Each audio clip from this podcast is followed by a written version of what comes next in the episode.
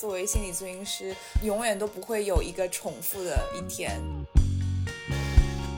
你没有这样的机会被别人邀请进他们的生活，然后能够有机会真的这么密切的去陪一个人走过他生活的这样的一段阶段。能够从工作中获得一些力量，这个事情好像并不是很多职业都能够有这样的一个机会，所以就是真的觉得还蛮幸运。像也最先会先去关注到的是人，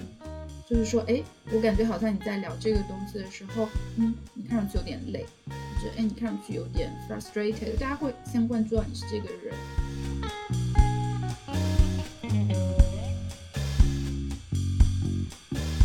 欢迎大家收听此时此地 Here and Now，我是小张。嗯，虽然近几年心理健康的重要性有被大家看到，但是大众对于心理咨询师这个职业的了解似乎依然并不是特别多。嗯，我自己作为一名心理咨询师，其实平时也会经常被周围的朋友啊或者家人问到关于我工作的事，比如心理咨询师需要见心理咨询师吗？然后之前也有一位朋友会问我说，工作一天都是听别人的负能量，你对生活还会有热情吗？我觉得很多这个行业外的朋友们对于我们的职业充满好奇的同时，可能还会有一些误解，或者觉得我们的职业非常的神秘。所以，我们今天这一期节目呢，邀请了我的三位咨询师好朋友们，和彼此聊一聊属于心理咨询师的那些真心话。也希望通过我们这期节目，大家可以更加了解这个行业。我们今天除了我和童宇以外呢，有邀请到两位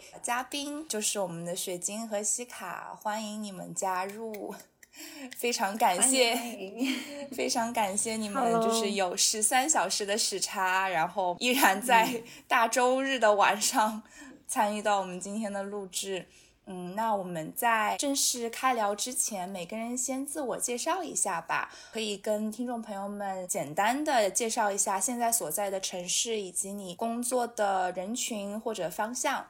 我可以先来，我是小张，然后呢，我现在在纽约是呃私人职业的心理咨询师，然后这个是最近才刚开始的，我之前在一个社区中心工作了大概四年半，然后实在是太崩溃了，然后近期辞了职，现在等于就是一个 part time 的一个状态，想要先休息一下。工作人群的话，之前是有小孩，然后也有大人，不过现在的话，所有来访都是成年人。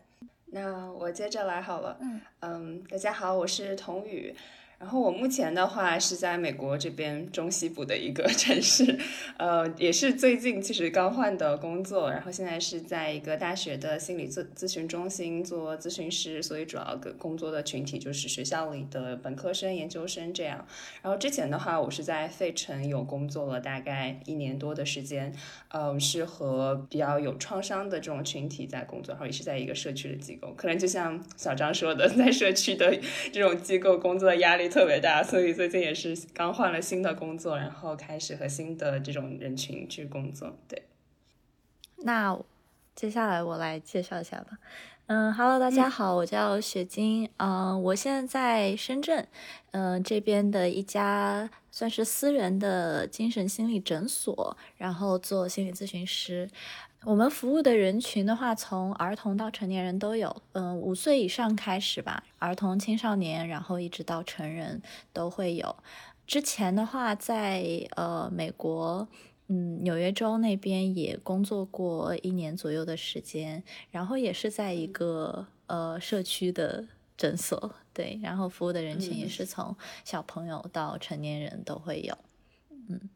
，Hello，大家好，我是西卡。然后我现在在浙江的一个大学里做双语咨询师，然后服务的人群主要是学校的大学生，然后包括一些国际学生，还有在校的一些教职工，所以基本都是十八岁往上的成年人这个样子。所以我目前的工作群体没有小朋友，嗯，然后之前在美国的时候有做过，嗯，跟童语很类似的，就是在创伤的机构里面有做过各个年龄段的，嗯。嗯，来访，然后也有做过 LGBTQ 的，嗯，来访，回国之后发现，可能大学的工作相对而言的群体来访群体会比较稳定，案量会比较固定，所以最后选了这样的一个工作。目前是第四个年头了，嗯。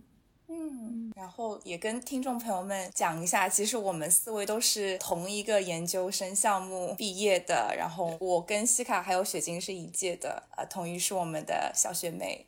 不知道大家就是作为心理咨询师，平时会有被。问到一些你们觉得还挺有意思的问题吗？包括我之前开场的时候有列举的那两个问题，我还蛮好奇的。大家有没有就是这种被问到，或者说觉得哎呀这个问题不知道从何回答起这样子的一个状况？其实小张一开始说的那个问题，就关于说咨询师呃一天都在接收负能量的这个问题，我是有被问到过，而且是被小朋友哦。就不是成年人，是被嗯小朋友来访问到过，包括我接的很多的来访，其实他们因为自己在经历很多关于心理方面的一些困扰、一些困难，然后也在接受呃心理咨询或者是在看医生，所以其实他们对呃心理咨询师这个职业还蛮好奇的，然后也有自己想要之后做嗯。咨询师的一些想法，或者是说念这个专业的这种想法，所以他们其实会对这些还有蛮多的好奇的。嗯，我有被问到过这个问题，确实就是你在咨询当中一下被来访反过来问到你这个问题，会突然有一点不知道该怎么回答。对对对。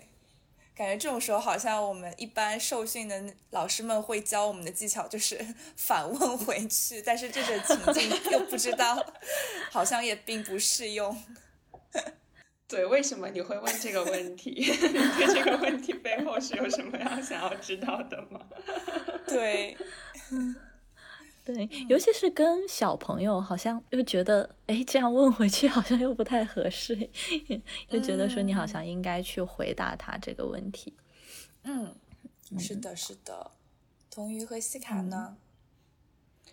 我觉得最常被问到的就是小张一开始说的那个问题，就是你一天都在听别人的。故事啊，然后尤其很多时候是可能是一些相对负面的，然后大家会觉得好像相对，嗯，听完了以后压力会比较大，所以会问我说：“那你听完了以后，你会不会觉得每天都心情特别不好啊？或者说你是怎么排解这些不好的心情的？”然后。以及就是很，因为最近在就是在 dating，然后去见一些新的朋友嘛，然后他们就会告诉就问我说，你会不会就是很需要一个人，然后去去诉说你听到的这些故事，或者是说我可以做那个人，但整体我的感觉就是。其实我我觉得是一些误解，就是我自己在听完很多的一些故事，我觉得大部分的时候那些故事就其实会被我留在咨询室里，我不会觉得对我的日常生活有非常大的干扰，因为我感觉我们的受训过程中也会教我们说。嗯，怎么样能够去处理自己的情绪啊？或者说，我觉得我本身的状态是比较稳定的时候，其实是不会觉得那些呃东西会对我的日常生活有非常非常大的影响。当然，不排除有的时候真的就是我之前因为做比较严重的一些创伤的来访，他们会提到一些比较细节的一些创伤的东西。我觉得有的时候那一些部分可能会某种程度上对我的生活稍微有一点点影响，或者我的时候在走出咨询室的时候会去想这些。但是其实更多的时候，比如说有这样的情绪的时候，我。意识到我就会去和我的督导，或者说和我的朋友和我的其他咨询师朋友去聊一聊这样的感受。然后我觉得其实很快我也是能够处理掉这些情绪，对我的生活本身不会有特别大的影响。所以我觉得这其实是一个很大的误解。我反而另一方面会觉得说，因为听多了很多这样的故事，反而越来越珍惜自己现在有的一些生活。就是从另外一个方面会觉得，OK，其实我我目前还过得还蛮好的，以及嗯，感觉就是很多时候听完那些故事，我其实是学到了很多其他的一些东西，所以所以就是有一种嗯，可能看清了很多生活中的那种阴暗面了以后，其实你其实更热爱生活的那个状态。对，我同意，就是童宇说的，其实大部分的时候还是不会受到影响的，不会说把这些呃故事带出咨询室外，但有的时候确实，嗯，一个是像童宇说的，可能自己状态不太好的时候，或者是说当来访的。故事可能触及到了你呃个人你自身的一些点的时候，有的时候可能会对你影响会稍微大一点。我也有的时候会做完咨询，会有那种堵得慌，好像没有马上缓过来的那个那个感觉。但是，呃，其实我们上研究生的时候，给我印象蛮深刻的，就是一开始就会很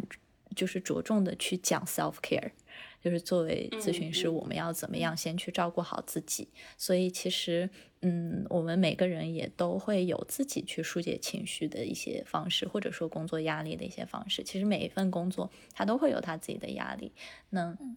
其实是一样的方式，我觉得去疏解这些压力，跟朋友对我来说，可能跟朋友出去玩一玩，喝喝酒，然后 回家撸撸猫什么的，对，其实也就好了。而且我我我会觉得说，除了大家认为的，我们每一天在咨询当中接受那些呃负能量或者说不太好的事情以外，嗯，在这个过程当中，其实还蛮。给我力量感的，我觉得做咨询师是一件很幸运的事情。就是，呃，如果你不是做咨询师，你没有这样的机会被别人邀请进他们的生活，然后能够有机会真的这么密切的去陪一个人走过他生活的这样的一段阶段，你能够有有幸去参与进去，然后能看到很多他们在很。困难很艰难的情况下，还能够去展现出来的那些力量感、那些光芒的时候，你会特别的感动。所以我觉得从这些当中其实是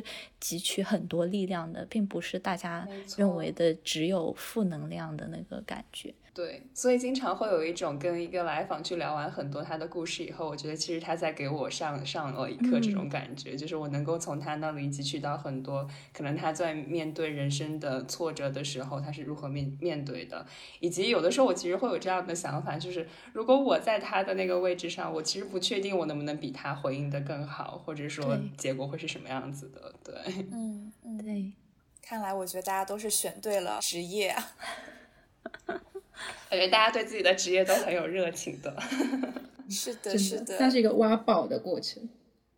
嗯，是真的，而且我会觉得，作为心理咨询师，永远都不会有一个重复的一天。虽然就是见重复的来访，但是每一个 session 都会有很多新的东西出来。就像西卡说的，真的就是挖宝，非常非常多的 surprise 在前面，然后也很有成就感的一份工作。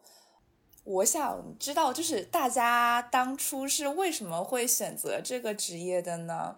因为现在其实也有越来越多的人对于从事心理咨询就很感兴趣，然后嗯，也会有的时候会被一些周围的朋友，他们也想要转行，他们想要从另外一个行业转到心理咨询师，但是可能他们会有一点不太确定。然后我也想问问看大家当时有没有这么一个决定性的 moment，或者也可以是没有啦。当时为什么想要成为心理咨询师呢？我的故事有点好笑，要不我先讲一下。就其实我从来没有想过说要做呃心理咨询。我从小从小学开始，我一直以来的理想就是呃。学政治，学国际关系，然后做呃外交官，对，然后到了高中的时候要申请大学，呃，因为我老家比较。偏远，然后信息可能比较闭塞。然后当时我的老师跟我说，美国的大学本科很少有国际关系这个专业的，一般都是要到了研究生才会有的。他说你换一个专业吧，你换一个呃更常见的，每一个大学都有的一个专业。然后我当时就不知道该选什么专业，但因为我。呃，很好笑，就是我数学很差，所以我就想选一个不怎么需要学数学的专业。嗯，然后正好高中那几年我看完了十一季的《Criminal Minds 》，然后我就当时很想学犯罪心理，然后我就跟我妈讲，我妈说不可以，然后我就我。对他会觉得听起来很恐怖，你要跟那些 这什么呃变态杀人狂打交道 什么的，然后他就说不可以，然后我就说那我就学心理学吧，呃，因为当时老师跟我说，美国大学都是可以转专业的嘛，你进去了以后，你不喜欢，你再去转你自己呃想学的专业。然后我就进去，然后上了就是很基础的 psychology 的课。然后我就觉得我的天呐，好有意思，就是我好喜欢，我觉得是靠运气的一种，就好像找到了自己非常喜欢的一个专业，就没有换，就一直学下去了。呃，一直到我想要申请研究生，继续做心理咨询这个，继续学心理咨询这个专业，当时我妈才反应过来啊，你是真的以后就想做这个了吗？你真的就是 准备 学这个了吗？她一直以为我会去换的。对，就是这样子学了心理咨询。哎，我其实真的很好奇，是不是每个就是学心理学的人，其实都对犯罪心理特别感兴趣？这让我想到了，就是我自己有这样的一个过程，以及当时我们呃，我本科的时候，然后有一个教授开了一个 forensic psychology，就是犯罪心理学的那门课，然后那门课每个学期都爆火，就是从一开学就会很长的 waiting list，然后你需要去就是有就是要去抓那个教授，然后看他能不能把你放到。正式的课里面，不然的话，它是已经是一个很大的 lecture，但是也还是有很长的 waiting list，就是可以说明它是一个非常火爆的一门课。对，嗯，但说回来，就是为什么我当时会选？我其实。跟跟雪晶不一样的地方是，我是从小数学就是还蛮好的一个孩子，所以我家里人一直特别想让我学跟就是数学或者是就是跟嗯就是 STEAM 是相关的这种专业。然后不管是数学或者是当时我呃申请的时候，比如说 Computer Science 就是。嗯，码农啊之类相关的特别特别的火，但是现在可能呃依旧就是也也也还是火的，但是那个时候就是非常非常火的一个时候，然后所以我家里人就特别想让我去学那些相关的，但是我自己就是一直会觉得说啊，我好像其实更喜欢比如说教育类啊，然后以及我自己就是对心理很感兴趣，嗯，虽然没有看完十二季的 Criminal Mind，但是看了不少其他的 推理啊，或者是。呃，跟这种心理学有关系的一些这种刑侦，就是嗯剧吧之类的，所以当时就是对这个方面也是非常的感兴趣。但是就是我那个时候有一种啊，我可能需要在中间去找一个中和的地方，所以我本科的专业是我学了数学专业，但是我辅修了心理学和教育学。然后在这两门课里，我觉得我收获到了特别特别多，就是我很感兴趣的东西。然后。随着课上越来越多，我就觉得啊，数学我是可以做的很好，但是我好像没什么兴趣。但是我的就是很多，呃，就是是同同样的，因为你是主修这个数学，其实你的数学课是最多的。但是我就把很多的这种数学课都放在了最后，就是要毕业了前，然后你不得不上完，不然你毕不了业的这种情况，然后去选修了特别多其他的这种心理学和教育学的课，然后上那些课我觉得特别特别开心。所以当时后来在申请研究生的时候，我就跟家里人商量。我说，我觉得我其实好像还是对教育类或者心理类这样的一个方向更感兴趣。然后就有申请，比如说心理咨询啊，其实当时还有申请一些教育学的项目，但是后来就是觉得，嗯，可能还是对心理咨询 更感兴趣一点，所以选择了就是我们后来大家一起去上的那个呃心理咨询的项目，对，大概是我的一个心路历程。然后我现在是会觉得说，当时其实是一个很正确的选择，因为现在每天上班其实还挺开心的，觉得是可能也是有运气的成分在，感觉碰对了那个自己很喜欢的专业，对。感觉都有些机缘巧合在这里面，好像都有种冥冥之中让你们走到了 心理学 这种感觉，真的是缘分。哦，那我感觉我的缘分比较苦难一点点，走到这个部分。我我虽然本科读的是心理学，但是我其实初高中一直想，一直觉得我所有的身边的人同学都觉得我以后会做翻译，就是我那时候特别喜欢英语哦。然后我到高三的时候。不知道为什么，就是快要高考的时候，就觉得，哎，不知道做，就是就是感觉好像突然间好像不知道做这些事情的意义在哪里。然后我又一直是在读理科嘛，本来我想去读文科，然后我的老师说，我的老师一直忽悠我说，你读理科吧，读理科更有可能去做翻译。然后就就感觉可能读在国内读了很多年书之后，突然间觉得好像自己没有那么了解自己，然后我就临了关头，觉得说我得去学一个了解我自己的专业。然后我就我就去读了心理学，对，然后就是这样开始的读的心理学。但是我本科其实一直嗯在嗯就是 social psychology 的那个 lab 里面，就是做就是做比较偏基础这样的，就是社会心理学的研究。然后直到我我大一的呃暑假，我去印度做了志愿者，然后我觉得那个就是埋下了那个种子，就是很苦难的那颗种子，就是就我当时是 homestay 在一个呃一一户人家家里这个样子，然后那个那个住家的妈妈她的嗯大儿子就是在十四岁的时候因为嗯疾病过世了，然后那个妈妈就是就是一直有呃。受到就是这个事情的影响，然后也会有很多的 mental struggle，就是其实有有有，当时他有被确诊是 PTSD，但是他也因为这个事情受到特别多的非议，然后和别人的不理解，嗯，然后然后有一次碰刚好碰到就是他他因为他的一些 struggle，嗯，出现出现比较嗯强烈的症状的时候就被扔出去了这个样子。但是，就是我事后跟住家的女儿聊的时候，才发现，哎，其实，在嗯印度这个地方，就是很多的心理方面的科普是做的很差的。然后，大家可能对一些症状，对于我们内心在经历的一些事情，没有那么的关注，然后可能还会有很多的偏见和污名化。然后那个时候，我就会觉得，怎么会是这个样子？我能不能就是为这样的现象做一点点改变？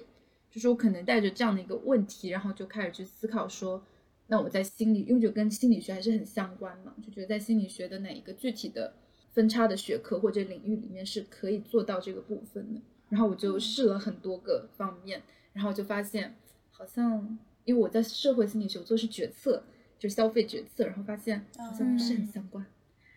不是不是很能帮助到我我我想要改变这个部分。后来我去做了。关跟教育相关一点的，去做了一些 training 啊什么的这种东西，然后觉得好像也不是很相关，它好像还是有一些，嗯，我要灌输给你一些东西的那个感觉。后面也是很机缘巧合，我大三的暑假去了 UCLA 上下校，然后接触到了 clinical side，然后刚好那时候我还因为兴趣，我辅修了一个电影课，就是就是拍电影的那种那种那种课，然后刚好我们就去拍一个。心理咨询的这样的一个场景，然后就就是模拟的那种，对，但是但是之前我没有没有上过这块的课，因为应该是到我大四才上，所以那时候突然间对他有了一些了解，然后就发现这种哎一对一的去深入的了解一个人，然后帮助这个人去理解到他经历里面有一些什么样的闪光点，他有什么样的一些 power 和 strength 可以去。去支撑他，去去帮助他更好的实现他应有的一些权利。然后我当时觉得，哎，那可能就是他了。然后就是这样的一个点。然后我觉得，哎，那我可以去试一试，我可以去了解一下咨询是什么。后面我就去读了这个研究生。然后后面就发现，嗯，是他。虽然虽然他不是不是像我一开始想的说，对社会那么大就很很中二的那种想法，不是那种改，可能不是那样的一种改变世界的状态了。但好像会有点点像是那种像水滴一样的去去润物细无声的能改变一些东西，对，所以是一个苦难的开始，但是是一个让我觉得还蛮有力量的 旅途的那种感觉。嗯嗯嗯，很喜欢你这个故事，就是你这个经历的分享，而且听完我觉得大家好像都是一种冥冥之中注定要从事这个职业的这个感觉，非常非常的适合。大家的这个性格，以及嗯，就是入行了几年了，但是大家都还是对这个行业非常非常保有热情。就是从刚刚大家的分享中，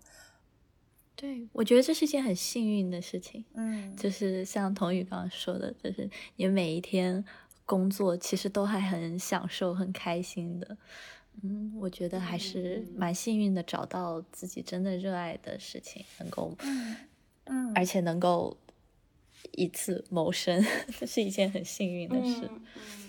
是的，是的。我觉得有些人可能会觉得，就是我们听别人的这些，嗯，负能量也好，会吸收到的就是这些负面的东西。但是其实我想说的是，我觉得从事咨询师的，呃，每一个人其实都是从助人中可以收获到非常非常多的能量的。包括大家刚刚说，其实，嗯，当看到自己。的来访们，然后看到他们的一些经历啊，以及他们从经历中获取到能量，然后继续往前进，这这样子的一个呃过程，其实会被打动的，然后也可以会觉得说有很多的这些 positive energy。咨询师并不是一个整天就是听很多很多的嗯 complain 啊或者牢骚啊，然后会觉得就是天哪，就是这个日子过不下去了。我并不会有这样子的感受，反而就是从苦难中可以就是开出花儿，就会觉得特别特别的，就人生是非常有意义的这样子的一个感觉吧。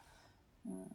对，嗯，对，我觉得很有意思的是，我们刚刚其实都有用享受工作的这个部分，因为我觉得这个词很多时候，嗯，我我的我的理解是，大部分的人可能。嗯，当然，我觉得有有相当一部分人是享受工作，但我觉得可能更多一部分的人，他们会更觉得说，其实工作是非常有压力。当然，对我们来说也是有的时候会有压力的嘛，这个是很正常的一部分。但是我觉得能够从工作中获得一些力量，这个事情好像并不是很多职业都能够有这样的一个机会，所以就是真的觉得还蛮幸运。但我其实还还更想问一问大家，就是对你们来说，感觉比如说比较享受的那一部分是什么？然后比较有压力的那一部分是？什么？做咨询本身是很享受的，就是跟来访互动的那个过程是很享受的。嗯，后续写报告是非常痛苦的。嗯，对我可能不是很呃很喜欢 paperwork 那一部分。嗯，像我以前呃在。美国社区门诊，然后包括现在的这个诊所，都会有很多要保险公司呃那边去赔付的，嗯，这种个案，然后都需要非常详细的呃每一次的报告，对，所以就不得不面对这件事情。可能是因为我我也不太喜欢写东西，会真的有喜欢写报告、喜欢打 notes 的。咨询师吗？我不认识，怀疑这一点哎，我也不认识，是吧？我以前我以前有同事，他们做咨询的过程当中就可以把报告打好，就可能不会真的有咨询师喜欢写 notes，但是可能会有咨询师会觉得这一部分没有那么困难。嗯，明白。哦，我觉得我现在这份工作和上份工作最不一样的地方，或者让我觉得突然生活变得美好一些的地方，就是我现在的工作允许我每天可以有一个小时的 notes 的时间，但我在上一份工作里就是完全不会有呃任何给 paperwork 的时间，就我必须得在咨询的间隙自己去挤出来时间，或者是。嗯，想办法去把我的 notes 就是在某一个时间段，但是我当时的那个见的来访的量又是非常大的，可能每周要嗯 schedule 要要约可能三十多个这种来访，就其实每天是一个相当满的一个嗯。这种日程，所以对我来说当时压力特别大，就是经常会有可能堆一些 notes，然后得找一个特定的时间才能把它写完。但我现在这份工作，就是因为他说我们每每周可以有五个小时的 paperwork 的时间，所以我现在基本上就是每每天的最后一项日程就是写 notes。然后我现在就觉得啊，notes 好像没有那么难写，就是为什么之前那么难？但现在就是当我有了这个时间以后，就快乐了，就是也不能说快乐了，但就是压力没有那么大了。对，我觉得可以和听众朋友们解释一下，就是大概 notes 里面包含了哪些部分吧。大家可以想象一下，我们就是作为心理咨询师，然后一天，我们就假设说见五个来访，然后做了五个 sessions 嘛，然后每一个 session 见完之后呢，都是需要去准备一份这个 progress note，然后这个 note 里面大概就是你可以需要。涵盖到的部分有，首先来访今天跟你在这个咨询里面说了什么，呃，他主观的一些叙事，然后他的一些 primary concern 啊，就是他的一些主要的诉求，然后另外就是你用了哪一些咨询的技巧，然后来访对你的这些干预技巧的呃反应怎么样，接受度高不高，最终尤其需要。呃，走保险这一块的话，你还是需要再重新看一下，说你给来访的这个诊断还符不符合，有没有什么改变的？呃，对，大概就是这一些方面。所以其实听起来，我觉得就已经很复杂了。就是我每次见完一个来访，然后还需要去就先从那个情绪抽离出来，然后进入一个。完全跟刚刚不同的一个状态，然后需要去打这么一个报告，我觉得对我来说是一个很大的 transition，就是我自己也和学晶一样，我不是很喜欢。应该没有不拖记录的咨询师吧？就内心总是晚一分钟开始写，晚一分钟开始写。虽然当天都要打完，但我感觉每次要开始的那个过程都很煎熬。我们没有要求当天打完，所以这也导致了我拖咨询报告就是就是灾难，因为它就会像滚雪球一样，个案排的越满，你越没有时间去写呃。咨询报告，那然后个案排的越满，说明你有越多的咨询报告要去写，所以就真的像滚雪球一样，越滚越多。嗯，这个追报告的这个过程是非常痛苦的。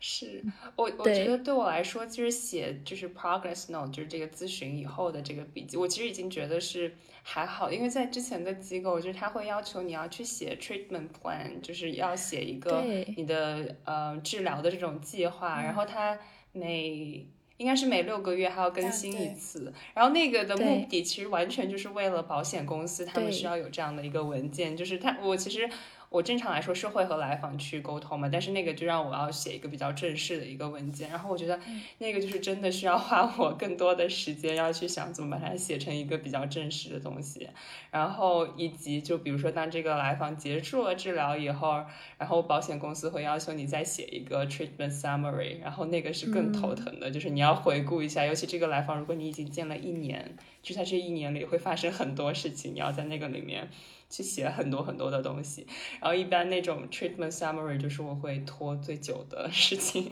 因为需要写太多的东西了。是，对，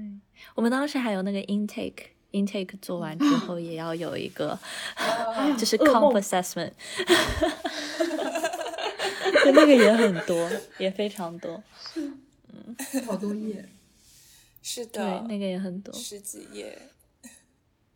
是，所以文书工作真的是感觉这份工作里面最最有压力，大家最不享受的一个部分吧。我觉得自从就是做了咨询师之后，我现在开始对于这个键盘的要求非常的高。我从 几年前开始解锁了那个，哦，是吧？那个机械键盘，不知道大家会不会用？哦，我也是。展示了一个，我之前也是把我电脑然后外接了一个机械键盘，因为就打起来很 很很舒服，然后听的那个声音就很有成就感，不知道为什么。对，就会让打 notes 没有那么的煎熬。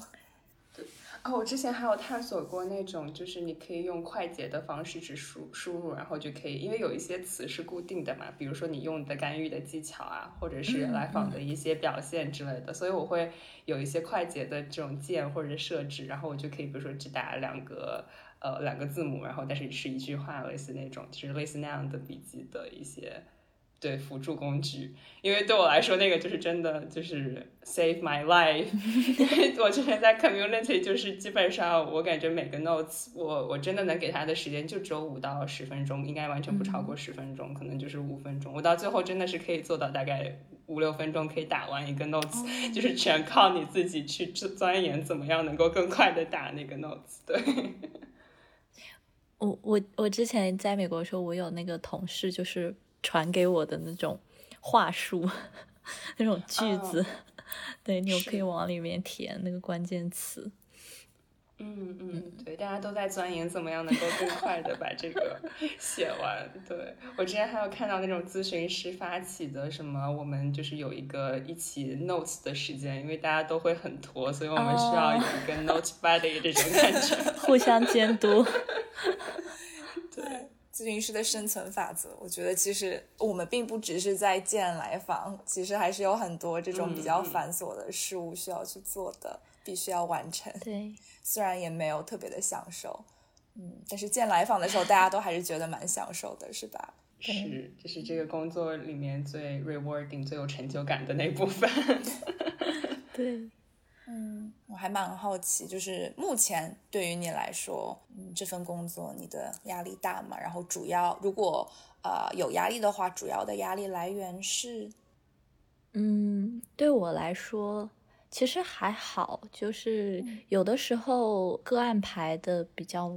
满的时候，就有时候一天可能七个咨询这样子下来，会觉得累，从身体上也好，或者说精神上也好，但是压力其实还好。我会觉得很有压力的时候是，呃，我碰到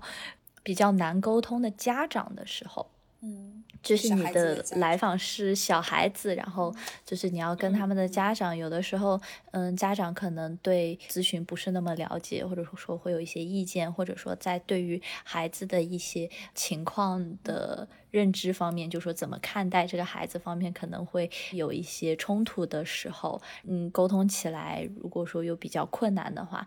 这一部分对我来说是会让我感觉到压力很大的，嗯。嗯。我觉得对我来说的话，一方面像雪晶说的，可能取决于那个咨询的量。就是如果像我之前的机构，就是真的每天可能都在见至少六七个这样来访的时候，我就就会觉得。真的到一天到最后，我感觉我的脑子已经没有办法转动了，这种感觉。然后我觉得那个是压力很大的一部分。但就是现在的这个机构，因为它会，嗯，它的模式会不太一样，然后整个管理的风格也不太一样，所以就不会给我那么大的压力。我们每天一定要见七个来访这种很极端的情况，所以我现在就会觉得整个压力水平会小很多。然后我想到另外一个，我觉得之前会很有压力的地方在于，因为之前工作的群体就有很多比较复杂的创伤，然后很多时候他们还会伴随着就是会有一些，比如说想要自杀或者是伤害自己的想法。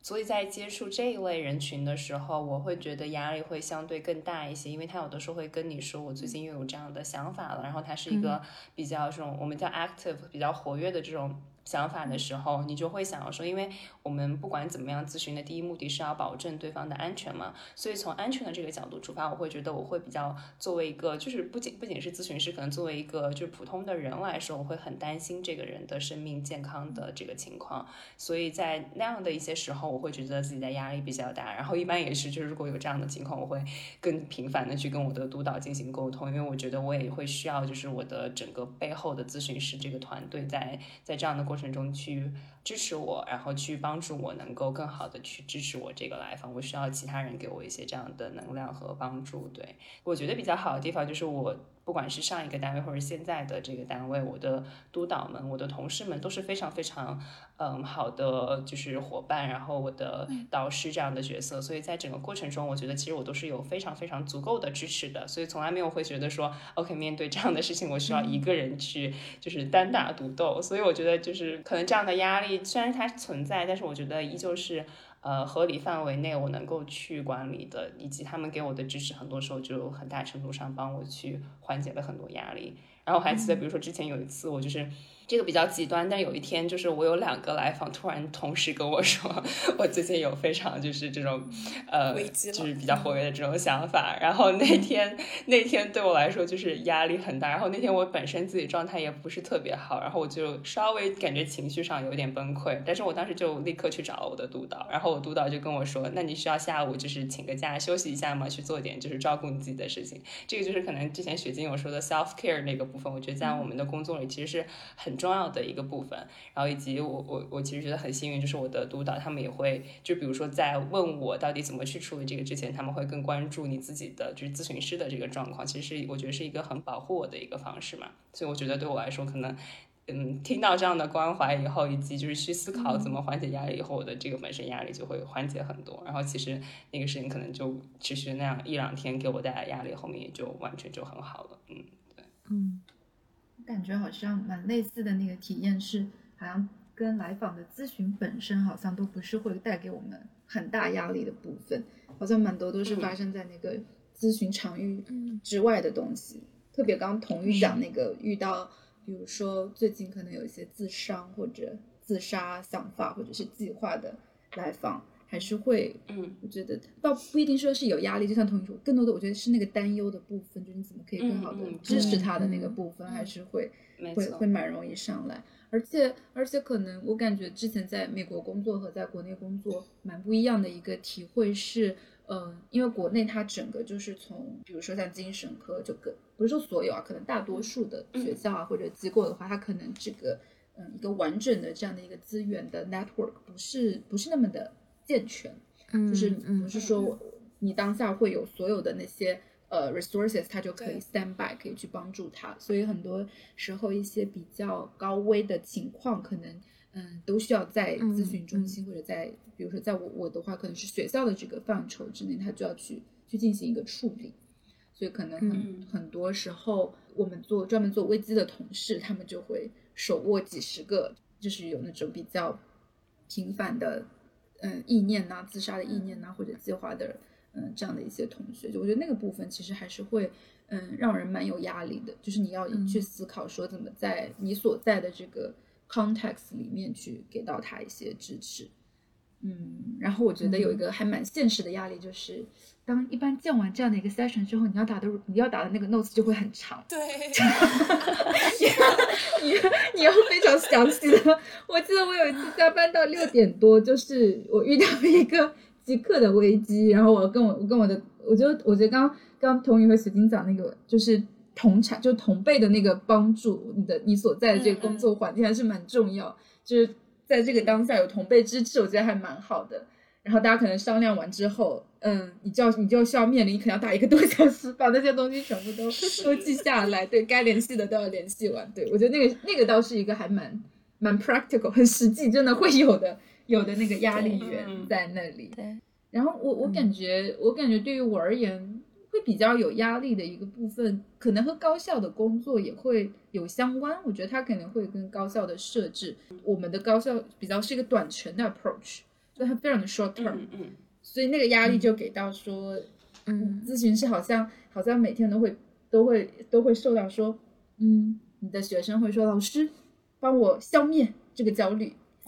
帮我解决我的抑郁，对，然后在三次的咨询。时长里面就是对，就会就会有一些好像来自于它本身这个设置的部分，然后你要你要一直不断的去跟你的 client 去聊这个预期，去聊你们能能做什么。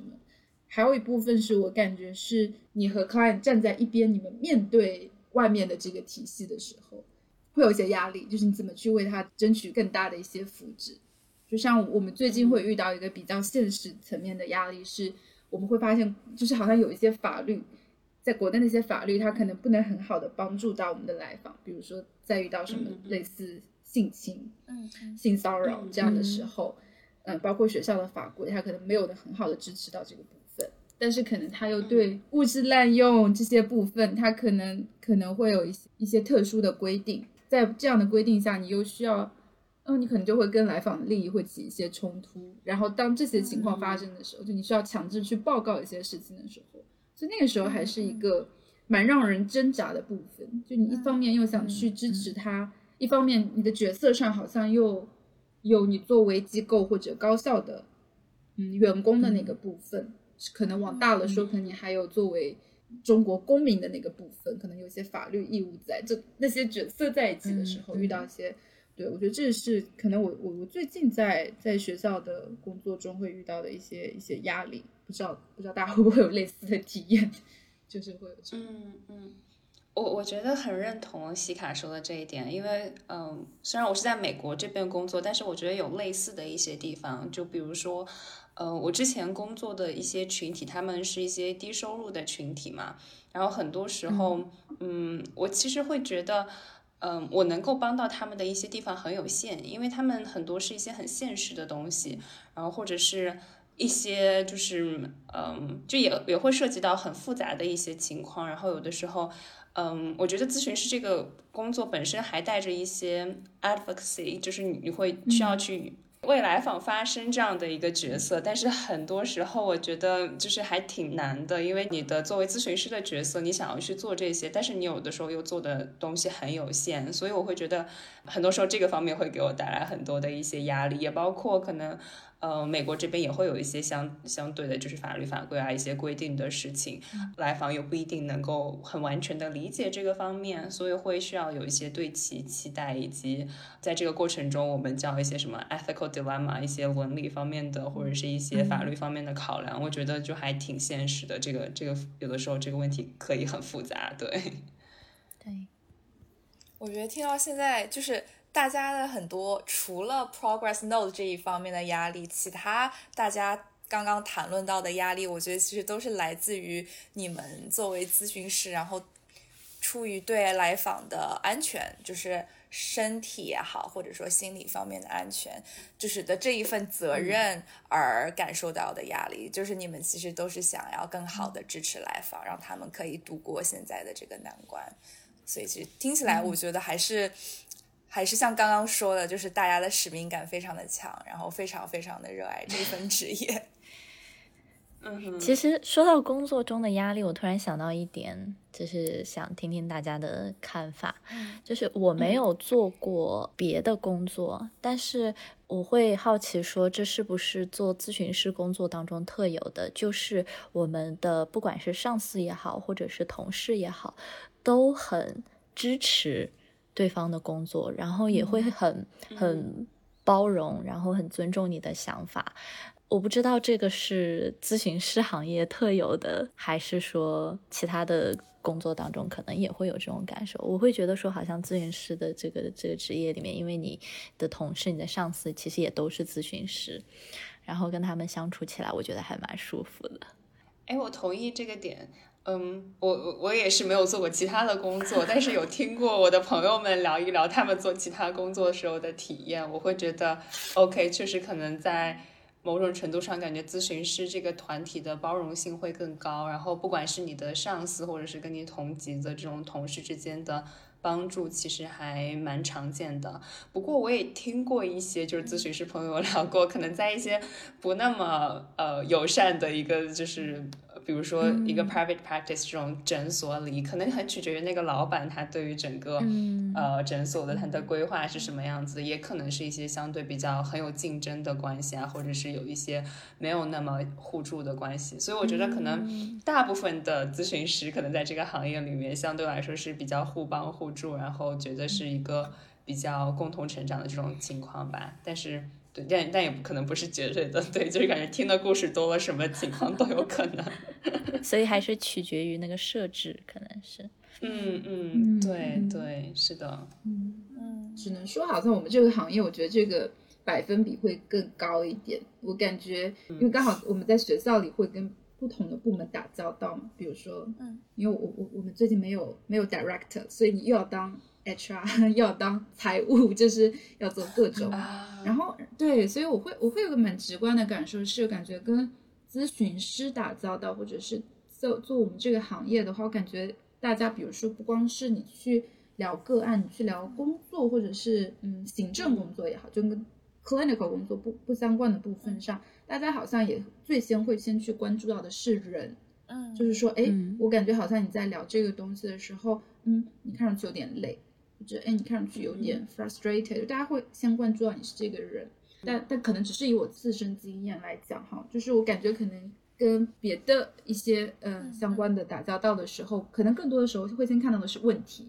就是我们要解决的是哪个问题。你们现在在讨论，比如我们现在讨论的是。呃，你要搬去这个房子，这个房子是多少平米？那你们你们每个人只能分到多少平米？但是咨询师可能会问，哎，你想要这个房，你想要这个这个咨询师是什么样的风格？他是要更温暖的吗？还是他他需要考虑到什么样的来访者吗？就是对大家可能看问题的视角，我觉得可能会带着一些工作的经验进来，嗯，所以会不太一样一点。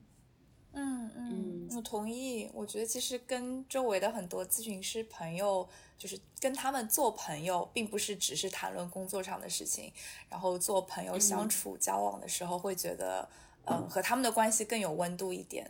就是包括刚刚西卡聊的，就是跟不同的职业，当然周围也有一些就是从事不同各行各业的朋友嘛。但是好像跟咨询师会更快的进入到比较深层次的沟通，然后跟他们的关系其实会。保持在一个就是比较呃比较亲密的状态，可能平时也不需要太多的呃 checking 或者太多的交流，但是每一次见面啊，每一次聊天的时候，都还是会觉得非常熟悉的。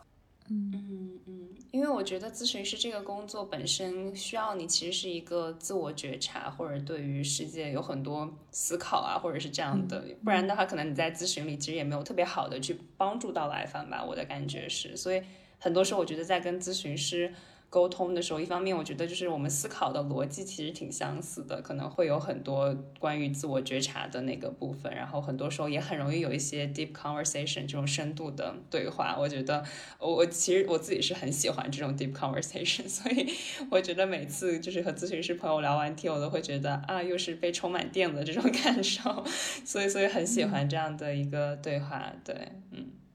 而且我觉得做咨询其实风格是很个人的，它跟你个人的性格啊都是有很大的关系的。你如果说你只是啊我不是这样的性格，但我用这样的技巧咨询技巧去工作，其实你会很累。所以其实你咨询师的那一面跟你个人的那一面，我觉得也是有一个整体性的。是的。嗯，其实之前我也有。就是别的朋友，或者是做其他行业的，嗯，人问我说，呃，你们在其他的关系当中，就是工作之外的关系当中，不管是朋友，尤其是说在亲密关系当中，会不会用到一些技巧？嗯，就是咨询的一些技巧，在这些关系当中，我我个人的感受是。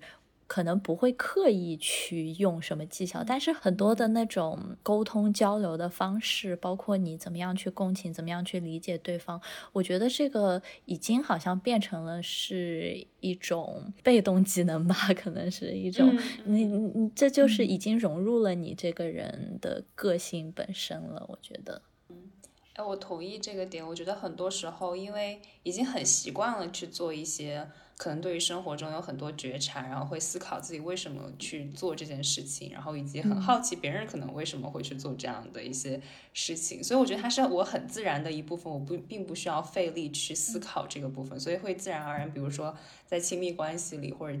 嗯，在呃很多其他关系里会有这样的一些疑问啊，或者跟别人聊天的时候会有这样的发问。但是我会发现，比如说，如果对方不是一个咨询师，是一个完全跟成心理行业没有关系的人，他会觉得这样的发问或者提问是一个很神奇的事情，然后会觉得啊，为什么你会这么想呢？为什么你会有这样的疑问呢？哦，你好像跟我就是思考的方式不一样。我有得到过这样的反馈，他觉得应该是很属于我咨询师可能这个身份的一部分。但但另一方面，我就会觉得说，对我来说，它真的很自然，就是我我这个人的一部分，好像我并没有刻意的在用一些技巧，只不过就是已经刻入 DNA 了，对，成为了你 identity 的一部分。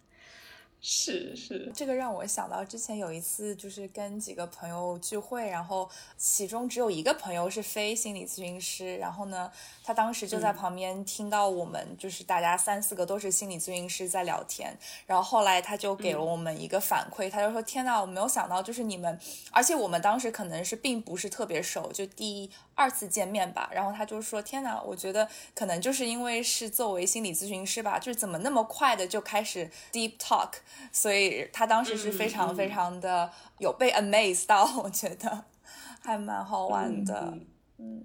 我也遇到过这样的情况，就是我有这种不是咨询师的朋友，然后和我们几个咨询师朋友，就是有其实我们是住在一起，然后他就会经常看到我们几个咨询师朋友特别深入的一些对话，然后他本人也是特别喜欢这样深入对话的，所以他就会觉得说，哇，你们居然可以聊这么深入的话题，他觉得这些是他之前可能从来和任何的朋友或者基本上是很少有这样的机会能去聊这些东西，我就会觉得，OK，好像确实是有一些不一样的地方，因为很多时候你很自然的有这样的一些和别人。的对话以后，就是没有外界的人去告诉你来说，OK，其实我们不经常有这样的对话，你是不会意识到它其实是一个深度对话。像我说的，我觉得它已经成为我生活的一部分了。以后我觉得很自然而然，我会有这样的一些反应。很很多时候可能听到一些非心理咨询的朋友的一些反馈，我其实还是觉得蛮惊喜的。我其实也很也很愿意去了解一些他们就是在就是他们的想法呀，或者说他们的生活方式是什么样子的。因为我觉得可能这属于就是嗯对心理学。感兴趣的人的另一面，就是对于任何的人他们的一些行为或者思考逻辑都非常非常的好奇，很想要了解更多。所以，当你们的朋友来找你，然后跟你说啊，现在就刚刚分手了，或者呃工作上面遇到了一些事情，然后最近压力很大的时候，你们会怎么样安慰他们？会使用就是平时跟来访的那些咨询的。打引号的话术嘛，比方说啊，你现在感受怎么样？或者展开说说，详细详细说一说，对，就是这一些常用的话术。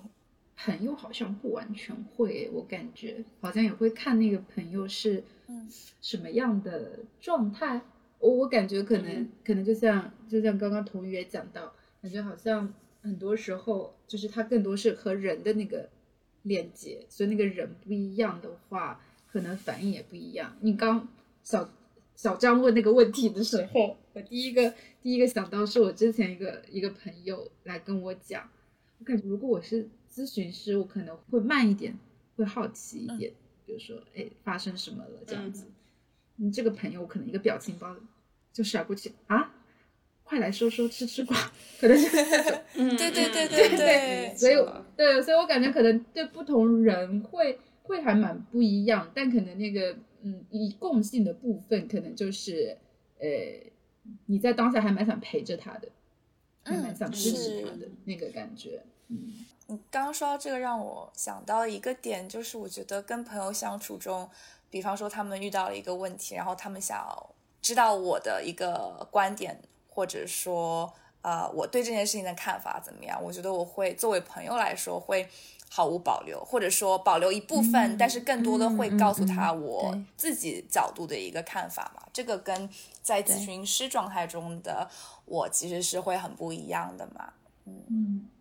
对，我觉得取决于跟这个朋友的亲密程度吧，可能的反应会很不一样，因为。毕竟咨询师他其实也是一个工作嘛，所以我觉得很多时候他对我们的要求是会更高的，比如说就是。这种无条件的积极关注啊之类的，你会需要其实有更高的包容性，然后有很多的一些比较中立也好啊，或者是你不希望把自己的价值观过度的去放在对方身上。但是其实很很多时候要保持这样的一个觉察，其实挺累的。但是我有的时候会觉得它要变成了职业的一种习惯，就是有的时候在结束了咨询，然后下班，比如路上，然后突然你就会想要说一个非常。非常非常有批判的这种，就是想要吐槽对想要吐槽一些事情的时候，然后我第一脑子里会蹦出来的是，我是不是太太命了？朋友就会说你已经下班了，就是你可以命，你可以不需要再不需要再保持那种非常开放的态度。我说你说的对，对我要我要学习，就是如何 更好的去在我的工作和我的生活中去不一样。但是回到那个问题，我就会觉得，嗯。可能就像西卡说的，和朋友的沟通，有的时候会更直接。我觉得我的想法是什么样，我就会直接告诉他我的想法是什么样子。当然，我觉得可能属于咨询师的那个部分，就是咨询。嗯，一些咨询技巧告诉我说，比如说在我的朋友很很伤心、很难过的时候，比如说他可能那个当下并不需要一定是完全就需要你给他一个解决的方案方案，他可能更希望你就是陪着他。这些我觉得可能是我从咨询技巧那里学到的一些，我可能会这样用。比如说，呃，我知道他这个时候也并不希望听我给他告诉他你要做这个这个那个，我可能就会呃在这里陪着他。然后如果他需要什么的话，我可能会问一问你需要我帮你做点什么，类似这样。我觉得可能这是属于有一些技巧的部分，但可能作为我这个人来说，我的一些价值判断啊，或者是一些其他我的真实的想法，我会比在咨询室里更直接的跟我的朋友去分享。对，对我其实刚刚也是想说这个，就是我觉得我会有一个部分，就是好像自动化的一个反应，就是马上去评估他现在的需求是什么。就是他现在的需求是需要我跟他一起大骂渣男，还是说需要我去做一些什么其他的事情？我可能就会这样子去做。所以可能还是有一部分，嗯，咨询师的那个特点在的，对。但是没有说像在咨询室里面，你是咨询师这个这个这个角色的时候，有那么多的一些你需要去考虑的东西，你不需要考虑那么多。你想要说什么，可能就可以尽情的去说，这样子。是我之前还其实还有过这样的对话，就是我的朋友，就是他真的，比如说到那一步开始问我说有什么样的一些想法建议的时候，我会先跟他说，就是作为你的朋友，我其实想这么说。但是如果你要问我，就是如果从咨询师的角度的话，我可以给你另外一套回答。我也说过这个话，是的，是的。哎，真的感觉这个有时候那个角色会反复很跳，我感觉经常会有这种想法，就是好像有时候会有个咨询师的你在后面拉一下你自己，哎，等一下，要真的要这样说吗？哦，我好像那时候跟童宇还蛮像，我就会问我朋友说，你说你你问咨询师的我还是问你朋友那个我？对，然后我朋友就会问啊。答案是不一样的吗？我说，嗯，不一样。对，我也说过这个话。我跟我朋友说过，如果你是我的来访，我会说什么说？嗯嗯嗯。所以就是现在，因为西卡跟雪晶已经是在国内就业了嘛。嗯，我还蛮好奇，想要知道，就是大家，因为我们都是在美国这边读完硕士的呃心理咨询项目，然后现在我跟童宇还是在美国这边做咨询，另外两位就是在国内做咨询，会有一些不同的感受嘛？尤其是雪晶跟西卡，你之前就是从呃美国然后回到国内的时候的那个转换，你们觉得就是还适应吗？或者有不适应的部分是有哪些？我觉得，呃，有一部分是跟国内现在这个整个心理咨询，它，嗯，资质也好，或者是说，就说来访寻求帮助的一些资源什么的这些体系都不是很完善，我觉得是呃有关系的。一个是做从来访的角度来说，他们想要去找到一个所谓靠谱的。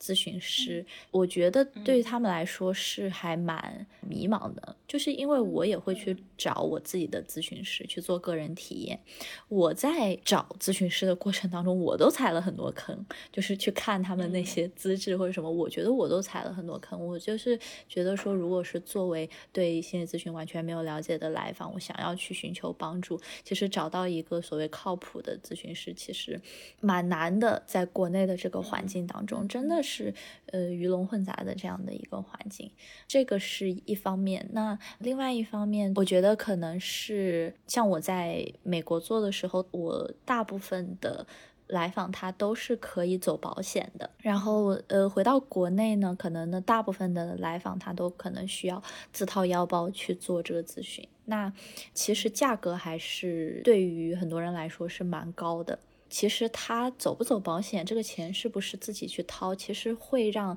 来访的呃求助动机呀，包括他对咨询的一些期待呀，跟你的一些关系，其实我觉得都会产生一定的影响。那回国呃之后，我也会发现。一开始，我当时一开始回国的时候，其实我自己咨询的那个体系是有点乱掉的。因为在美国的时候，我可能习惯了去做以呃，主要是以人本为主的咨询的这种方式，更多的是让变化逐渐的发生在关系当中。那回到国内以后，会发现。对那种短程的所谓效果，就会有很大的一个需求。从来访的角度来说，因为他会觉得说，我每一次咨询也好像要值这个价，所以他会对咨询有很多的期待，也会很心急，想要看到一些变化。觉得这都是我在国内和国外工作的一个不同的体验吧。还有就是很多机构，他要去平衡你做咨询帮助来访，还要。当然，同时他要维持这个机构的基本的一个运作，所以他也要赚钱。这两方面怎么样去平衡？那在咨询师身上的那个所谓让来访去续这个咨询的这方面的压力，怎么样能够做到还是以来访的需求为基准，而不是说以经济或者什么为基准？但同时，这个机构它总要开下去的，不然它它如果真的它不赚钱，它又要倒闭的。怎么样去平衡这个东西？其实是现在国内很多机构，我觉得对很多机构来说很难的一点。西卡可能在学校可能会跟我有不同的体验，嗯嗯，对，但是我感觉可能刚好雪晶那个视角让我看到一个我们学校里边那个困境，也是因为可能在学校的话，很多咨询虽然是公益的，是免费的，但它同时好像就也面临着一个它的资源就会出现那种供不应求的情况，它可能像我们我们学校可能。你每个学期就只是大多数的来访就是 up to six sessions per semester，嗯，就是一个其实是嗯次数很少的这样的一个情况。然后很多学生可能他们都不一定能用得到这个次数。就像刚刚雪晶说的，好像大家会对于这个效果，你要很快的去见效，很快的去帮我解决一个问题，消灭一个问题的那种很迫切的感觉，就会还蛮强的。我觉得可能这个跟我们的文化语境里面可能也会有一些相关吧。就是我要我要去克服一些东西，然后然后比如说焦虑这个东西，我要去让它解决掉，不要让它阻碍我或者怎么样，而不是说我可以跟它去共存这样的一个一个状态。我觉得我觉得这个部分上其实是，嗯，我刚回来的时候会感觉到还蛮有压力的，在做的工作的同时要有蛮大量的一些。可能一些 psycho education 也是在这个里面，嗯嗯，然后还有一个是，就是其实当我们说要转介的时候，你就会发现，那时候我会觉得说，哎，为什么好像没有很多可以转介的资源？可能和目前的一些，我觉得就是很多很多资源可能需要筛选一下，或者是就像雪晶说的，找到一个靠谱的咨询师还蛮难的。所以当有些学生，比如他们会会需要说，我要找一个更靠谱的精神科医师帮我配药，或者是嗯，我想去找一个。更能长程的支持我的这样的一个咨询师，然后问咨询师有什么建议啊什么的时候，可能因为我所在的城市是一个二线城市嘛，那要在当地去找到一些这样的资源给他们，就会相对会困难一些。我觉得之前在费城的时候，虽然它也不是一线的那个城市，但是好像这些资源就会容易一点。我觉得这也是我刚回国的时候会感觉还蛮蛮蛮难的一点点。我觉得还有一点是，我因为我不太确认美国的。学校是怎么样？因为我之前没有在美国的大学里工作过，但是就是可能跟在美国机构里工作体验的还蛮不一样的是，国内的咨询的那个保密性，就是你要去守护那个保密性，特别在学校里，你要付出的那个努力会大很多。因为很多时候，因为学校里会有学院，什么辅导员呐，然后什么 faculty office 啊什么的，然后之类的学生事务什么，他们可能都会在同一个体系里面。所以有的时候，比如说这个学生可能，嗯，他只是有一些 suicidal thoughts 啊，自杀的一些意念，或者他会有，他可能有一些计划。那可能在你的理解里面，可能他还是可以是你自己去跟他稳定的工作的一个状态。但是可能在某一些学校，他就到了一个需要在学校里面突破一些保密条例的情况，可能是需要嗯上报学院啊，或者是你需要告知他的辅导员。或者更严重一些，我之前有有带过的地方，可能他们是需要你，可能比如说你要把他转去，让他直接先去说，你先去精神科医院做一个呃做一个诊断评估，看看是什么样子，就是要比如说你的风险要达到，就他们会有一个相应的标准，达到什么样的你才可以回来咨询这样。对，但我觉得还蛮幸运的是，我现在。在的这个学校的工作环境里面，大家还是蛮允许说我们去看见学生自身的那个 coping 的，他们自己那个力量的部分，不是说我我卡的很死，这个人一有想法我就要叫家长或者怎么样。然后我们和和辅导员之间的那个保密的边界也是做的蛮好的。但我觉得这条线在我的体验里，可能在国内是需要做出更多的努力的，会是更困难一点。可能也是会阻碍了蛮多的学生，因为之前不是网络的舆论上也会有一些，嗯，说哎，好像之前是不是李雪琴有有有讲过？我记得，好像就看到过是不是好像就是说，对，说那个咨询师还是辅导员，哎，咨询师告诉我辅导员还是之类的，对，但他还是蛮常之前会见到的情况，对，所以我觉得这部分会比较难一点点。我可以分享一下我的经历，因为我觉得在美国大学这边相对还是做的比较好的，就比如说。嗯，他透露的很多这样的一些信息，我们可能也会根据他的严重程度去，嗯，评估到底我们需不需要真的打破保密原则，需不需要进行下一步的这个工作。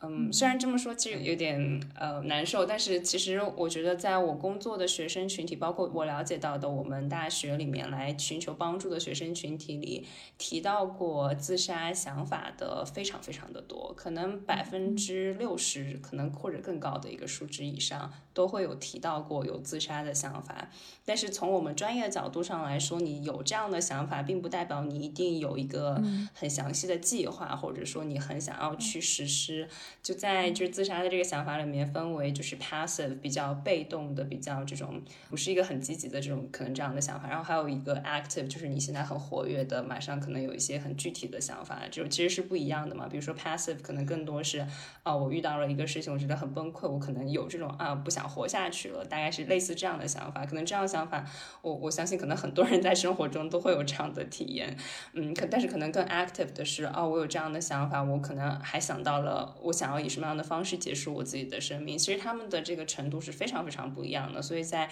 遇到有这样的情况的话，包括因为我是在学校里，所以其实我觉得学校有一个特别的地方，就是它对于就是危机，对于这个危险的程度，它是非常敏感的。因为学校可能某种程度上也要承担很多学生的生命健康安全的这个责任，所以我能够感觉到，比如说我现在在学校里工作，我的。呃，这个领导啊，然后所有机构里的人，对于提到危机这个事情，大家都是非常非常敏感的，会注重到底要去思考要怎么样去帮助这个学生。但是可能比较好的地方就是，我们依旧会做很详细的评估，然后去确认这个学生他到底现在需要的帮助是什么。然后以及有很多学生会有这样的困惑，就是如果我告诉你了这些，你会不会马上就把我送去医院啊，或者打破这个保密原则？有的时候我也会跟他们说，就是其实 passive 这个是很正常的一个事情，可能很多你的这种。的同学都有来我们这里聊过这些，然后他们是没有问题的。我们只是问这个问题，只是想要确保你的安全，就是嗯，出发点都是为了保护学生的福祉，就是保护学生的安全是最重要的。然后另一方面就是关于保密这个，我觉得相对美国这边做的还是比较好的吧，因为我们这边的方式是，如果学生本身他不会同意，就是。比如说要要把它给透露给第三方，就是我们一定都会要签那个就是保密例外的那个文书，就是他同意我们把信息透露给不管是学校的其他机构也好，因为有的时候比如说学生他。来寻求帮助，他需要这种残障支持的这种呃办公室，他们会需要出具一个，比如说我在考试的时候，我需要额外的时间，因为我有一些就是心理呃健康方面的一些问题啊之类的等等。然后有的时候就是需要在学校内部，我们和不同的办公室有一些合作嘛，嗯，但是虽然我们都在学校统一的这样一个体系下，但是如果没有经过学生的允许，我们是完全不允许就是透露任何的信息的，包括这种 office 直接来问我们的话，我们都不会给他们一个很直接的回答，然后他们。也知道，就是需要学生他签这个保密例外，他同意我们就是透露这部分的信息以后才可以去透露。所以相对来说，我觉得信息的保密这个工作做的还是比较好的。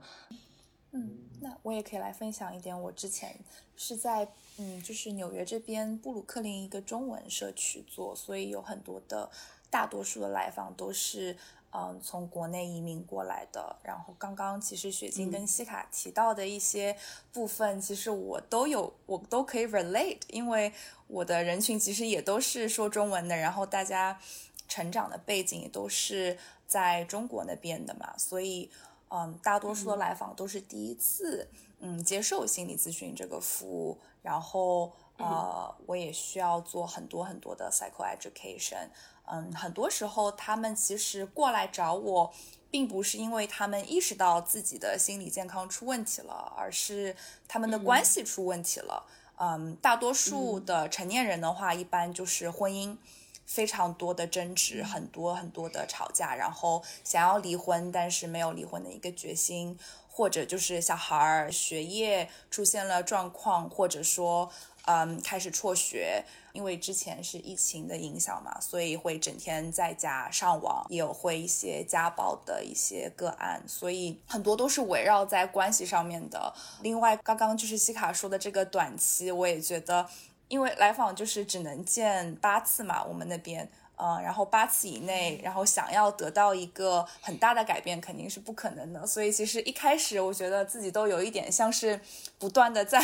也不能说是洗脑，但是我觉得还是会有一个这一部分在的，就是我需要跟来访说，我们要把这个目标设的小一点。然后我觉得很多大家应该也知道，就是社区的。在社区工作的时候，在跟来访一起设定目标的时候，我们都会跟他说啊，我们需要设定一个很 measurable，就是一个很可以测量的，然后短期之内很好实现的一个目标。但其实我有的时候说实话，跟来访说这些话的时候，不知道，我就觉得。因为我是想要从来访本身出发的，他如果想要什么样的目标，我觉得当中肯定可以有讨论的成分。但是在社区工作的时候，很大一部分我觉得好像我们需要把这个 idea 卖给来访，就是让他们知道说我们要把这个目标设的越小越好，越好越好实现越好。然后这样子的话，我们每一年的那个报告或者就是 quarterly 的这个报告给我们资助我们的那个基金会的时候，就是这个报告会很漂亮嘛。今年服务了多少个来访？访，然后他们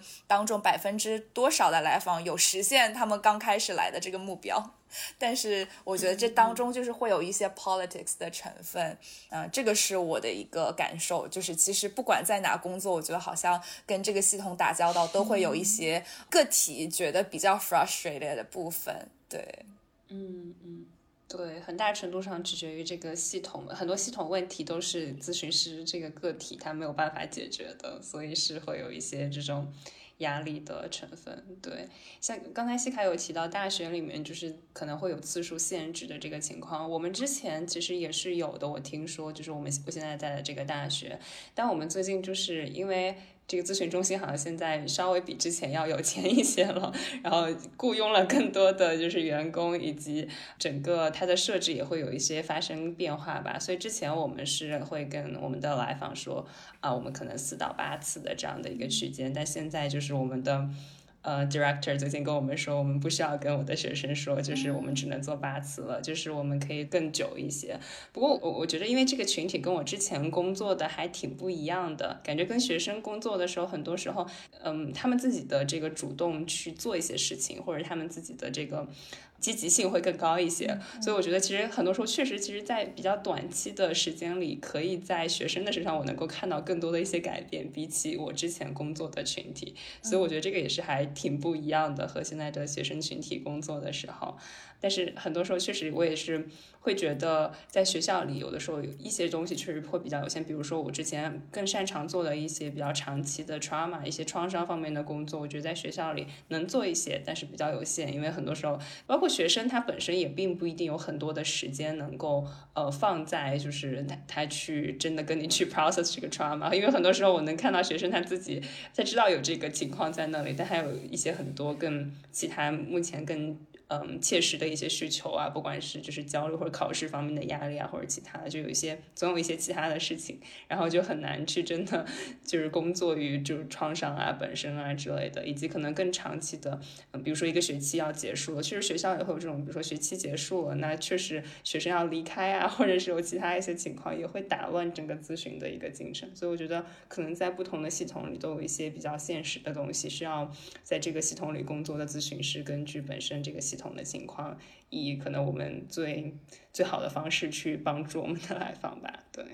我，我我还有最后一个问题，就是很想要问的，因为我知道，呃，包括西卡刚刚有提到说，就是在用双语做咨询嘛，然后我知道小张之前也是。嗯，用双语在做咨询，包括我现在也有一些在学校里有接到一些就是中国说中文的来访，所以想问问大家，就是说双语的这个部分，你们有没有一些嗯比较独特的一些经历？因为对我来说，我觉得还挺新奇的。因为之前虽然我有用中文直接做做咨询的经历，也有用英文，但是我好像很少有在同一个机构里面，然后既接中文又接英文的这样的一些来访。包括我可能之前太习惯于用英文做咨询。然后最近刚开始用更多的中文做咨询的时候，整个人的体验还不一样的。但想先问问两位，你们有没有其他的一些，包括雪晶如果有的话也可以聊。但就是有没有一些关于双语做咨询的一些有意思的一些感受啊，或者想法？嗯，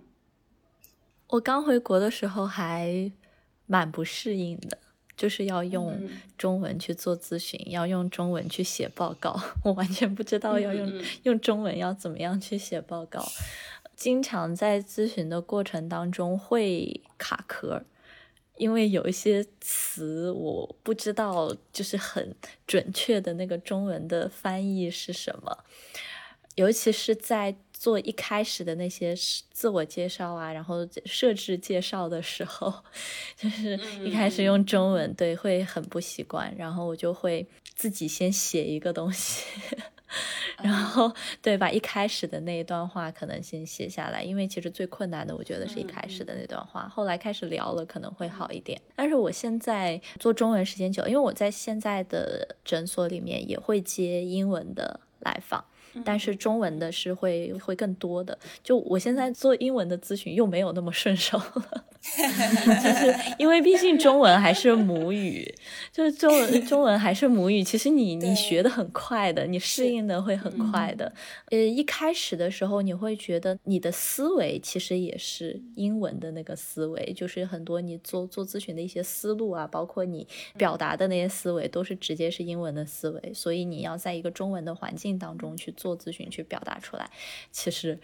蛮困难的，会会有一点卡住的感觉，对。但现在好像慢慢的就直接能够用中文的思维去讲话去做咨询的时候，就又觉得中文很顺。嗯，是是是，好像确实会经历这种 learning curve。因为我之前刚毕业的时候就来，呃，我刚刚跳槽的那个机构，大多数的来访全都是说福州话的，所以很有意思的是，我跟他们做咨询的时候，我在试图用英语。转换成中文，就是转换成普通话，然后他们呢会，他们也会卡壳，就是他们会想试图怎么样把福州话切换到普通话，然后跟我对话。我觉得这个就是一个当时非常大的一个 struggle，然后后来就也像雪晶说的，慢慢适应了。嗯，然后我目前的来访们，除了是就是说英语的以外。其他的说中文的来访，他们跟我一样都是就是国际生，所以我们两个人在对话的时候呢，就是中英文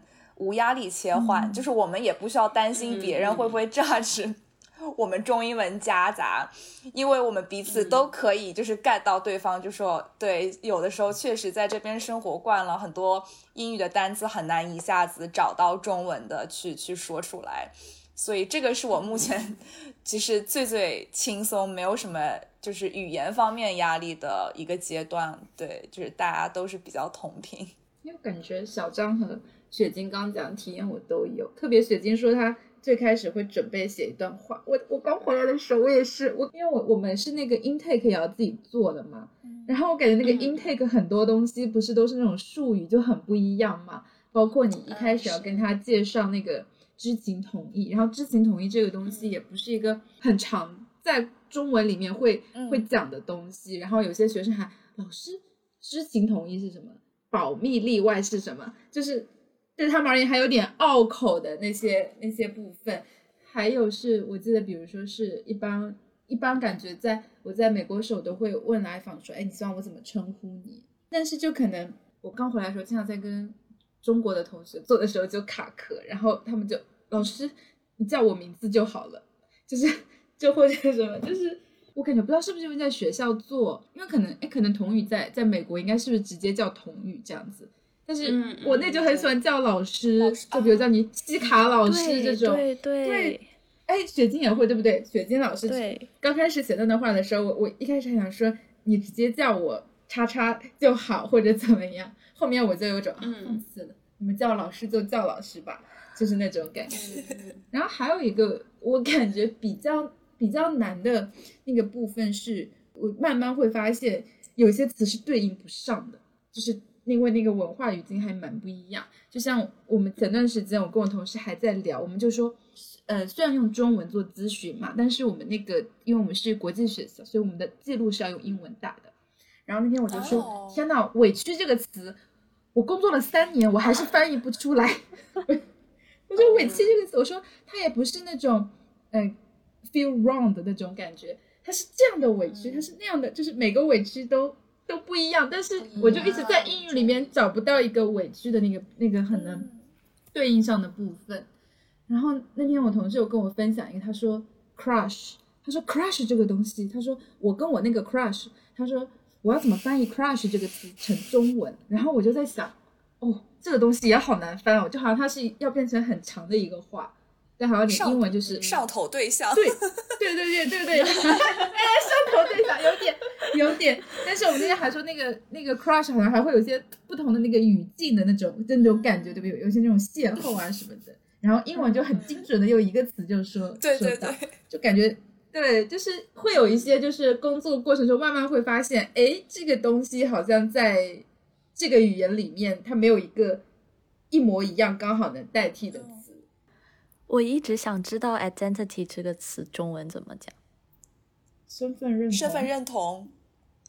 就是也有点拗口，对不对？很拗口，很拗口。对，就是它很像是那种我们后面造出来的那种词，就不像是那种，对吧？嗯。因为你在英文咨询当中，其实这是一个很常提到的词。你在美国做咨询，说你讲 identity，大家都很就是直接就知道什么叫 identity，对吧？一个人的 identity 是什么。但是你如果用中文去讲你的身份认同是什么，就是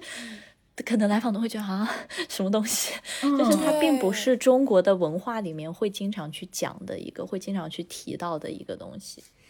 嗯，感觉好像也会有些文化的背景在里面，对不对？好像我们我们平时可能日常话里面可能也更多是，比如说你作为什么什么这个角色，那个角色，对那个角色和身份认同又不太一样一点点，就那个部分里面好像会有很多嗯跟关系的连接嘛，是跟他人的关系，对对对，但那个 identity 会有一些更多是我自己。对对对对对对对，跟跟我感觉跟那个文化也会有一些关系，所以只有是中国和西方文化之间可能那个个人和集体主义之类的那个不一样的地方，好像关于很个人的一些体验，其实在我们的中文的词汇里面没有那么多。我听下来有一种细看，你虽然没有去做翻译，但是你的工作中还是充满了一些翻译的 角色，很精准，但是又精准不了的那个感觉。我觉得我们都可以再去选修一个语言学，啊，我觉得是可以的。嗯哼，好想法。对，包括用中文问来访，就是他们的感受如何？其实就是问感受这个概念，在就是西方的就英语语境是非常非常常见的，就是平时打个招呼，大家都会问一下，并不是只是在咨询室里面会用到的嘛。但是我一开始就是见就是说中文的几个来访的时候。其中有一个女生，她后来有有跟我说，她说：“哎呀，每次你问我就是这一周过得怎么样，我都不知道怎么回答你。”然后我就觉得 真的还蛮有意思的。嗯，是是，我我我也觉得有这种感受，因为我的说英文的来访，我会很自然，他一进来我就会跟他说 “How are you? How how's it going?” 类似这种。但是我就会发现，我和中国的来访的开场白就会有点尴尬，我有一种。我好像应该问一点中文的什么东西，但是我又找不到一个。恰当的开场白的这种，然后就是会问他感受的时候，又会觉得，因为这可能有文化方面或者是成长环境的一些关系。很多时候，我觉得很多中国的来的学生，他们可能不太擅长就是表达自己的感受，可能没有那相对的硬的一些词汇，可能在成长过程中关于这个方面的情绪方面的一些教育，并不是呃那么那么的常见，所以他们也会觉得很难回答。然后就是有一个需要更细致的去。很做一些心理健康、情绪健康方面的一些这种科普的感觉吧，对，所以有很多这个方面的工作还蛮有意思的，嗯，对，这个跟小朋友也是啊，在美国其实问小朋友 How are you feeling today，这是很平常的一句话，但是就是你要把它翻译成中文问中国的小朋友，你会觉得很很 awkward。嗯，是，嗯，是的，我我会觉得好像和我的一些中国这种呃来访在做的时候需要。需要回到我有的时候和一些美国小朋友做咨询的那种开场的一个部分，我们需要去更多的 聊一聊，嗯，比如说我会需要用一个什么情绪的轮盘跟他们去聊一聊关于具体的情绪啊，或者是嗯，就是很细致的一些更基础的一些教育，因为确实可能在整个成长的过程中，我觉得这个部分在更多的可能是不管学校啊或者是家庭里都不太会有涉及到，所以就还挺难的。我觉得非常理解，因为我自己。长大的环境里，我觉得一些情绪方面的教育也并不是那么的足够，有很多东西也是在不管在这边大学里，或者更多可能在研究生开始读这个咨询以后，可能学习到的一些技能。所以我在很多时候看到他们的时候，有的时候也会觉得，OK，可能当时我刚来美国读就是本科的时候的那个很可爱的一个状态，就是现在很多我见的学生的状态，我觉得很能共情到，就是能看到一些曾经自己的样子。今天聊了很多，然后希望听众朋友们可以从我们刚刚的这个对话中，帮助大家更了解心理咨询师的这个职业吧。嗯，其实我个人来说，呃，我是非常开心，然后也很其实会有一点欣慰。就是通过跟刚刚大家的聊天，觉得说大家其实在过去的这几年的职业发展道路上都有越来越成熟，都成长为了更好的一个自己，然后更好的一个咨询师啊。包括雪晶跟西卡，我们都是一个项目的嘛。我还记得我们之前就是刚刚 orientation 的时候，大家其实都还蛮青涩的，就是也不是特别的知道可能。啊，自己 version 的这个咨询师到底会成为什么样？嗯，然后现在我就觉得，天呐，大家都好棒，然后找到了一个非常适合自己的职业，在自己的职业发展上面发光发热，每一天都有带给别人，不管是来访也好，或者是同事。或者是周围的朋友们都有给他们带来很多的能量和温暖，所以呃，我非常享受刚刚跟大家的这个对话，然后也很开心，同于西卡雪晶今天加入我们，希望大家可以听得愉快，我们下一期再见，不要忘记一键三连啊！好的，我们下期再见，好，谢谢，拜拜，谢谢，拜拜。